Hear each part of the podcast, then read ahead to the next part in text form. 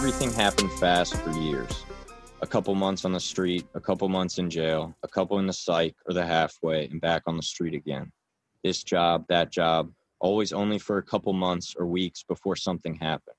Sober for a few months and then not. A couple months on this pill or that one, Effexor, Risperdal, Lamictal, Seroquel, Latuda, Lexapro, Trazodone. I couldn't even tell you what I was taking when I was taking.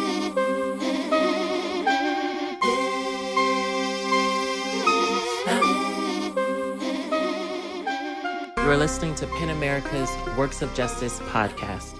I am Malcolm Tariq, Senior Manager of Editorial Projects for Prison and Justice Writing, which for over 40 years has amplified the voices of thousands of writers who are creating while incarcerated.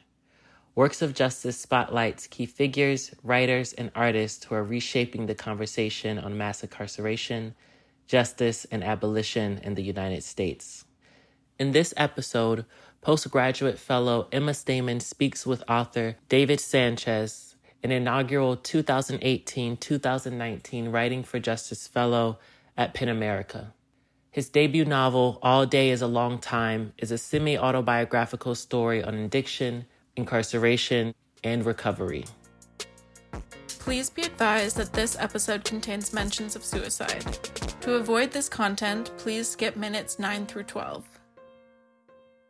So, again, thank you so much for doing this. We're really excited about uh, your book coming out soon. Uh, everyone who's read it so far, we've really loved it. And um, I think it's a great book to focus on for our first edition, like I said, because you have already a connection with us. So thank you. Thank you. I'm so, glad you liked it. I was kind of nervous.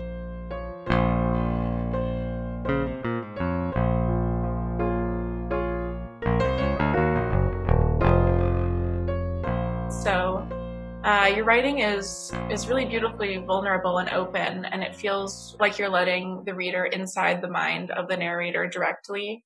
It also covers some really intense topics in a really fearless, matter of fact way that feels like you're leaving nothing out. And given that your book is semi autobiographical and that you are discussing issues of addiction, incarceration, mental health, homelessness, and the pressure that these experiences are putting on relationships with family. My question is, how did it feel to be this vulnerable in your writing and to share that experience with an audience? you mentioned family. The thing I was most concerned about was really my, my parents reading the book. I mean, our relationship was front loaded with a lot of trouble and turmoil or whatever. And nowadays I have a really good relationship with them. And I was kind of scared that this would sully it or uh, just be awkward. Um, and so that was in the back of my head the whole time. And it it was hard for me to to cope with. In terms of other people reading the vulnerability of it and, and all that stuff, I didn't really care. All my friends knew about this kind of stuff. A lot of my friends gone through similar things and and I just am kind of in the mode of being very open about a lot of that stuff. But that idea of my parents and, and my brother reading it really too, he's got a copy and he hasn't read it yet. He just knows it's going to fuck him up. Like he's going to feel very emotional. And he's like, I just have to set aside a weekend to like feel it out. Cause I mean, this is the thing is like a lot of it's, like you said, autobiographical. There are elements of stuff and, and it wasn't just me going through that. You know what I mean? Like my brother loves me a lot and he was kind of riding that ride too. He's a little hesitant. I don't really like to read first person books and I felt like I had a kind of a chip on my shoulder, inferiority thing going where because the book isn't like this grand third person sweeping kind of narrative, which I felt like maybe I was a little less of a good writer. You know what I mean? Like, uh, if I'm leaning too much on my personal experience, I was like, I'm kind of topping out or whatever. But I did eventually get to a place where, where I was able to like see the benefits of, of writing that way.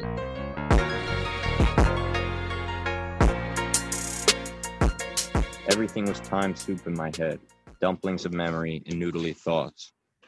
I woke up in a crack motel at three in the afternoon thinking it was three in the morning. I looked for my keys for 30 minutes, thinking I had to go to the warehouse by the airport to bag newspapers and run my route, only to remember that I didn't have a car and my newspaper job didn't start for another three years. So you mentioned that your brother hasn't read the book yet. Did you tell your family that you were writing it while you were working on it, or how did you bring that up with them?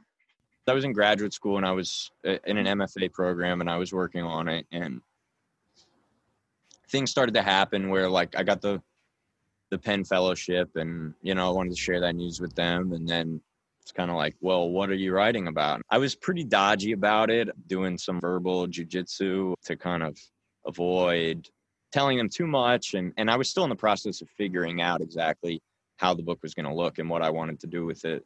But eventually yeah I had to have a conversation with them. And kind of brace them and all that stuff. And so I tried to, uh, you know, I dedicated the book to my parents and I tried to, I did try to voice just how much they mean to me and how much I love them. Yeah, no, I definitely, I definitely think that comes across in the writing. And that's also interesting how you mentioned how you felt about writing a first person narrative versus a third person narrative, because that's one of the things that I thought was really compelling and, and worked really well about the book was that it was through the narrative perspective. And I'm curious about your approach to combining your real life experiences and fiction in the novel and how you negotiate the semi of a semi autobiographical work in your novel. I was thinking about the day that I started writing it. I was I had an assignment due for an MFA class and I didn't know what I was going to write about. I mean, I'm walking around with like all this really intense kind of personal baggage that I felt like was probably artistically useful in some way, but I had never tried to open it or any of that and never really tried to explore it in my writing. And I was sitting there, like chain smoking, waiting for something to come to me. And, you know, the cigarettes started making my mouth feel really dry. And then I thought about something that I had learned about meth that it makes your mouth dry. That's how it rots out your teeth. And so like I wrote that down. I started writing some other stuff down. Little like drug related facts and then little micro stories that I was recalling. Um, and that's how like I started. And then I did well on the assignment. I started getting positive feedback and I was like, well, maybe I should push this a little further and see where it goes.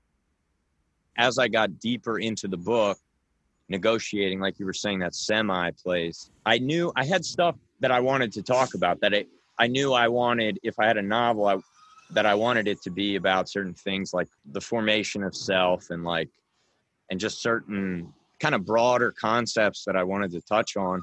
When I was in undergrad, I took a lot of like philosophy classes that kind of ignited my brain in this really cool way I felt. And I always felt like addiction was a very fertile place to talk about free will and and the self. I mean the struggle of addiction being that like you want something and you don't want it at the same time that seemed ripe for exploration to me. And i i remember reading uh, an interview with larry david when at some point and he was talking about curb your enthusiasm how like larry david in the show is like a super exaggerated version of some of his characteristics or whatever. And so I kind of I felt like that was the the David of my book was an exaggerated version of some of my uh, like solipsistic tendencies or some of my I don't know trains of thought or whatever.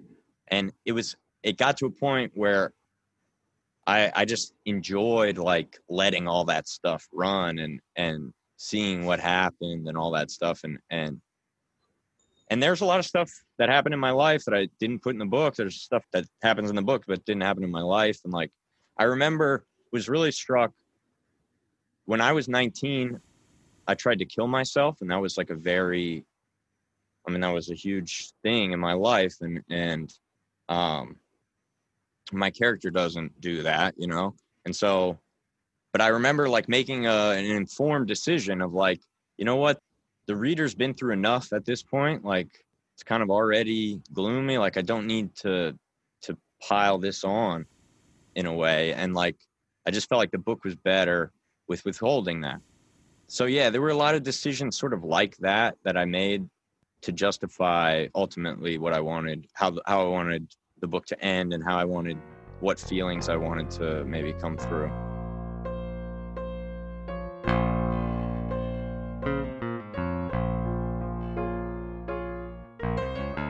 Even the books I read would twist and braid into one another. I would start a new chapter of whatever Hemingway, and in that half of a blank page, get mixed up, get confused, and brace myself for 80 pages of Milton, expecting verse, expecting marching feet, poetic contractions, and confusion, and instead see those little sprints of sentences. Simplicity and Paris, Africa, Cuba, Spain, godless expatriation, modernity and all the hunting and the fishing and the bullfighting and the love not love, Key West, the only place of his I knew. And then I would forget again and ready myself for a fight with Milton, with God and tangled meaning, no underlying iceberg truths, but God on the surface, snarled in an iambic jungle.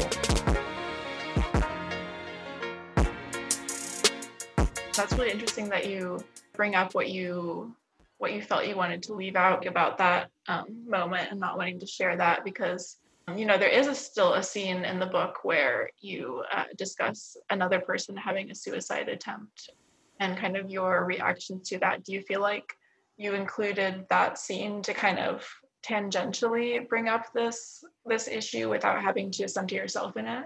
Yeah i think that scene and that scene like too does the afterwards the david in the book does emdr and like has kind of a trippy transference of self into the guy that tried to kill himself, you know. And the book needed to address that kind of stuff. And there's a part later in the book where David really contemplates it, you know. And yeah, I mean, I, I knew I wanted to address it, but I also I didn't maybe want to include it just as like a straight up scene or whatever. Yeah, that's really interesting how you because I thought that was really effective also. And that's another one of the topics that I wanted to bring up is the was it EMDR therapy and how that's an example kind of the ways in which you are manipulating time and space in the novel. Um, and a lot of those times go back and forth between incorporating these really incredibly vivid descriptions of nature that feel almost like an escape from the story. And then there are other moments where i feel like you're the way you talk about time is providing more of a pointed commentary. Uh, for example, your scenes in the jail where you're eh, really exposing the endlessness and the monotony of time in carceral spaces. So, uh, could you eliminate your process for creating these scenes where the conception of time and space changes so easily from one thing to another? And uh, tell us a little bit more about how you decide which moments to dive uh, more deeply into. Yeah. Just like as a person, I've always been someone who, like, ever since I was a little kid, was really into anything that could kind of make me forget about time. Like, I was really into Legos when I was a kid, and I would just like zone in and do them, and the day would disappear. And I had the same thing with reading. And honestly, uh, you know, part of the like same thing with drugs and like anything that could kind of make me just escape from linear time or whatever made me feel really good. And then and then jail sucks because you're doing time and you are bored as fuck. And like you really have to search. I mean i read books that i probably couldn't get through today when i was in there because just because there was nothing better to do you know? And like just like really bad like romance novels and stuff. But like i was just going for anything that could make me forget about the minutes falling off the clock. And David in the book has that aspect, washing dishes in the psych facility and and all this stuff like of trying to find that escape from time. But then there's also the aspect of incarceration and addiction that it's like stuff tends to repeat itself. The character in the book goes through a bunch of false starts and just ends up doing the same exact thing over again and and all this. In that way, you know, he looks for and I look for escapes from those little cycles and and so I guess nature seems like an obvious place to do this. Like books seemed like an obvious way to do this to me. I knew these these certain things like that the character David kept kind of at the bottom of his heart that like guarded them and and tried to preserve them through all this bullshit that he's going through. And I think reading and and thinking and nature are like very close, very down there for him that he just ways in which he can kind of forget about just how shitty the outside stuff is, you know. In writing the book, this is the first book I ever wrote. It's the first thing I really ever tried to like I put a lot into this and and worked really hard on it and it felt like I was just utilizing some kind of potential that felt really good and and part of that is like in the written word in books you can mess with time in my mind maybe easier than in a visual medium or something. So there was like an aspect of play with it especially with that scene with the emdr where i was like i like had an idea and i followed it and i was like this is kind of cool like and this is seems uniquely book-ish or something and then my roommate would come into our tiny halfway house apartment and bitch about his ex-wife or the chow carts would get rolled in or the public library was closing for the night, or the compulsions would come up through my stomach and force me out into the world. In the story of my life that replays constantly in some faraway lobe in my brain, narration begins and ends and starts over.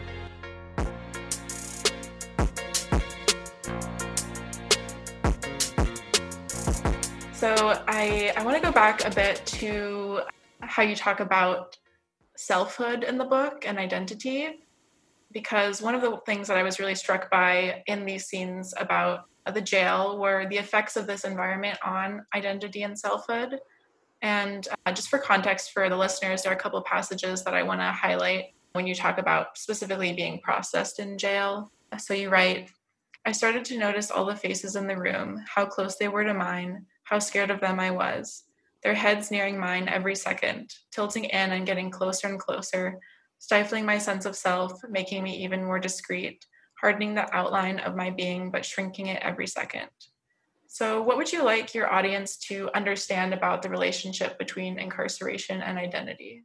Yeah, um, there's something social and antisocial about jail and about uh, carceral spaces where you're with a lot of other people and they're in the same boat as you and yet you're like this discrete being you know? And i felt the same way in in a lot of ways about addiction just being out in the world and there's a combativeness to it and a loneliness where it's like it's just me and my personal desires and then the world the place in which i have to like get things from or whatever. And it's a it's a relationship that is just self-centered and and damaging in a lot of ways to other aspects of yourself.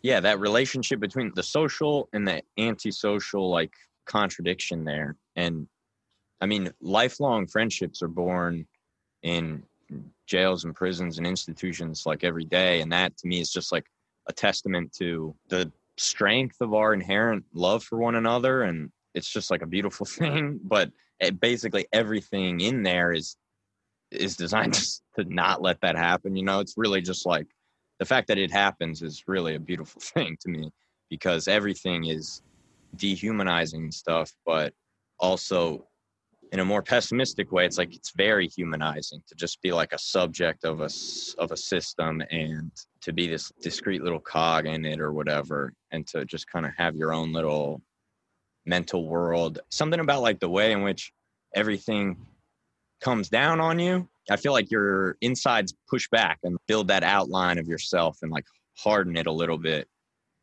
just to say like I, am still here or whatever. This idea, I think, of selfhood, it evolves later in the book. This idea of like of selfhood, subjectivity, the soul, something metaphysical about being a person, and how that can actually pit you against the world, like I was saying. And cause you to view the world as something to take from as opposed to just being a part of um, and so there was some there's some interplay there there's honestly a, a connection that i'm not sure i realized as i was writing it between the formation of self within institutions and then and selflessness of trying to cultivate a selflessness in the in your way of being in the world, you know. I love that you brought up kind of the similarities between uh, incarceration and addiction and those effects on the self because I remember in one of your early emails you said i'm not sure how much how related my book is to incarceration or you said it's only tangentially related and i was like okay and like after reading it i was like no i think this is so relevant yeah. because of all the ways in which you know it doesn't have to just be you know set in the prison or the jail or even talk about this for the whole time but just the way that you're drawing these connections between oh here's the effects of incarceration in the system and look how intertwined it is with you know addiction and mental health and just all of these ways in which those are all incredibly interrelated within the different institutions that you go through like education system and you know different rehabilitations and and really drawing this kind of whole picture on what all of that has to do with the self and kind of how that shapes a person coming of age yeah system so i think that's incredibly well done I, I thought about a lot like yeah, just the vertical power relations. Like this character is constantly getting like nuggets handed down to him. As a term and a concept, like addiction was just those early years of my adulthood. That was just the word of, you know, everywhere I went, that was just like on on the signs and the brochures and the walls and the mouths of all the therapists and everything and then in, in my own head just like just coloring the way i looked at myself and the world and everything. It was hard to bust out of but I, I feel like i busted out of it and i feel like honestly writing the book helped me. It gets longer every time. More details are added and they change. They get brighter or dimmer and sometimes are just wholly fabricated. It replays in jumbled scenes in that unused percentage of the brain. It sucks up the moments as soon as they are past and incorporates them in its own logic. The story I tell myself constantly about who I am and what I've done, where I'm headed. I'm going to talk about the title a bit All Day is a Long Time, because I think that really connects well to this continued theme of the setting sun your kind of fascination with it in the novel. So, did you always know that this was going to be the title of your work, or were there others that you considered? And and how did you? I am like, I'm really bad at titling, and I didn't have a title for a long time. And I mean, I knew it had to do with the sun. I knew that. I knew like just the sun was really important. There was a moment I had like this epiphany moment where in the book I'm talking about, I'm talking about Descartes and I've already written about all this stuff about the sun and talking about his idea between the mind and the body and, and all this stuff. And, and his like, from the 1700s, he thought it all happens in the pineal gland. And like, I looked up to see what the pineal gland actually does. And it's like where the circadian rhythm is based out of. And it tells you where the sun is. It's kind of like where you get your internal clock. And, uh, that was just like, oh, whoa, like I feel like I'm onto something here. Like I busted into some area that seemed uh, was like completely novel to me. And so I knew it had to be sun related. I mean, everything for David, the character comes back to nature and comes back to these pastoral settings of the water and trees and sunsets and all that stuff. So the book is coming out really soon. It's coming out in January. So I guess one of my final questions for you is what are you hoping that it does in the world? I think this book can appeal to people that don't really read that much. I think that it can speak to people that that maybe are not plugged into a literary scene or something and and I mean in my heart I believe in books. I believe that they're kind of a special thing. I just would like to have people that don't read that much to read it and maybe they get something out of the experience of reading it. And when I was in the PEN Fellowship, I did a reading at a facility in New York. It was like a waiting area where people were, I think, about to go back to prison, or maybe they were doing this to avoid, it was some kind of treatment to avoid going to prison, something. I did a reading there and it, I mean, um, just felt amazing to like connect with these guys and, and have them hear my book.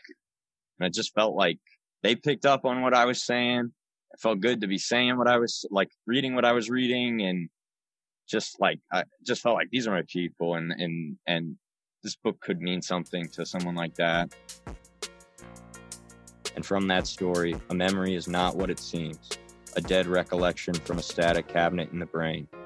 It is an echo from the unending narration in the other room, and the narrator is a creation of the main character, not the other way around. If you listen, if you unlock a door to a quiet room and put your ear to the wall, you can hear him running his mouth. This episode of Works of Justice was produced by postgraduate fellow Emma Stammen and mastered by Sarah Weck. Music used throughout the episode was created by B.L. Sherrill and Fury Young of Die Jim Crow Records, the nation's first nonprofit record label for formerly and currently incarcerated artists. Members of PEN America's prison and justice writing team include Mary Concepcion, Prison Writing Program Coordinator. Anjali M. Salem, Program Assistant. Gia Kagan Trenchard, Senior Manager, Free Write Project. Caits Meissner, Director of Prison and Justice Writing. Robert Pollock, Prison Writing Program Manager. Malcolm Tariq, Senior Manager, Editorial Projects. Sophia Ramirez, Postgraduate Fellow. Emma Stammen, Postgraduate Fellow. You can subscribe to and hear previous episodes of Works of Justice on any podcast platform, including Apple Podcasts, Google Podcasts, and Spotify.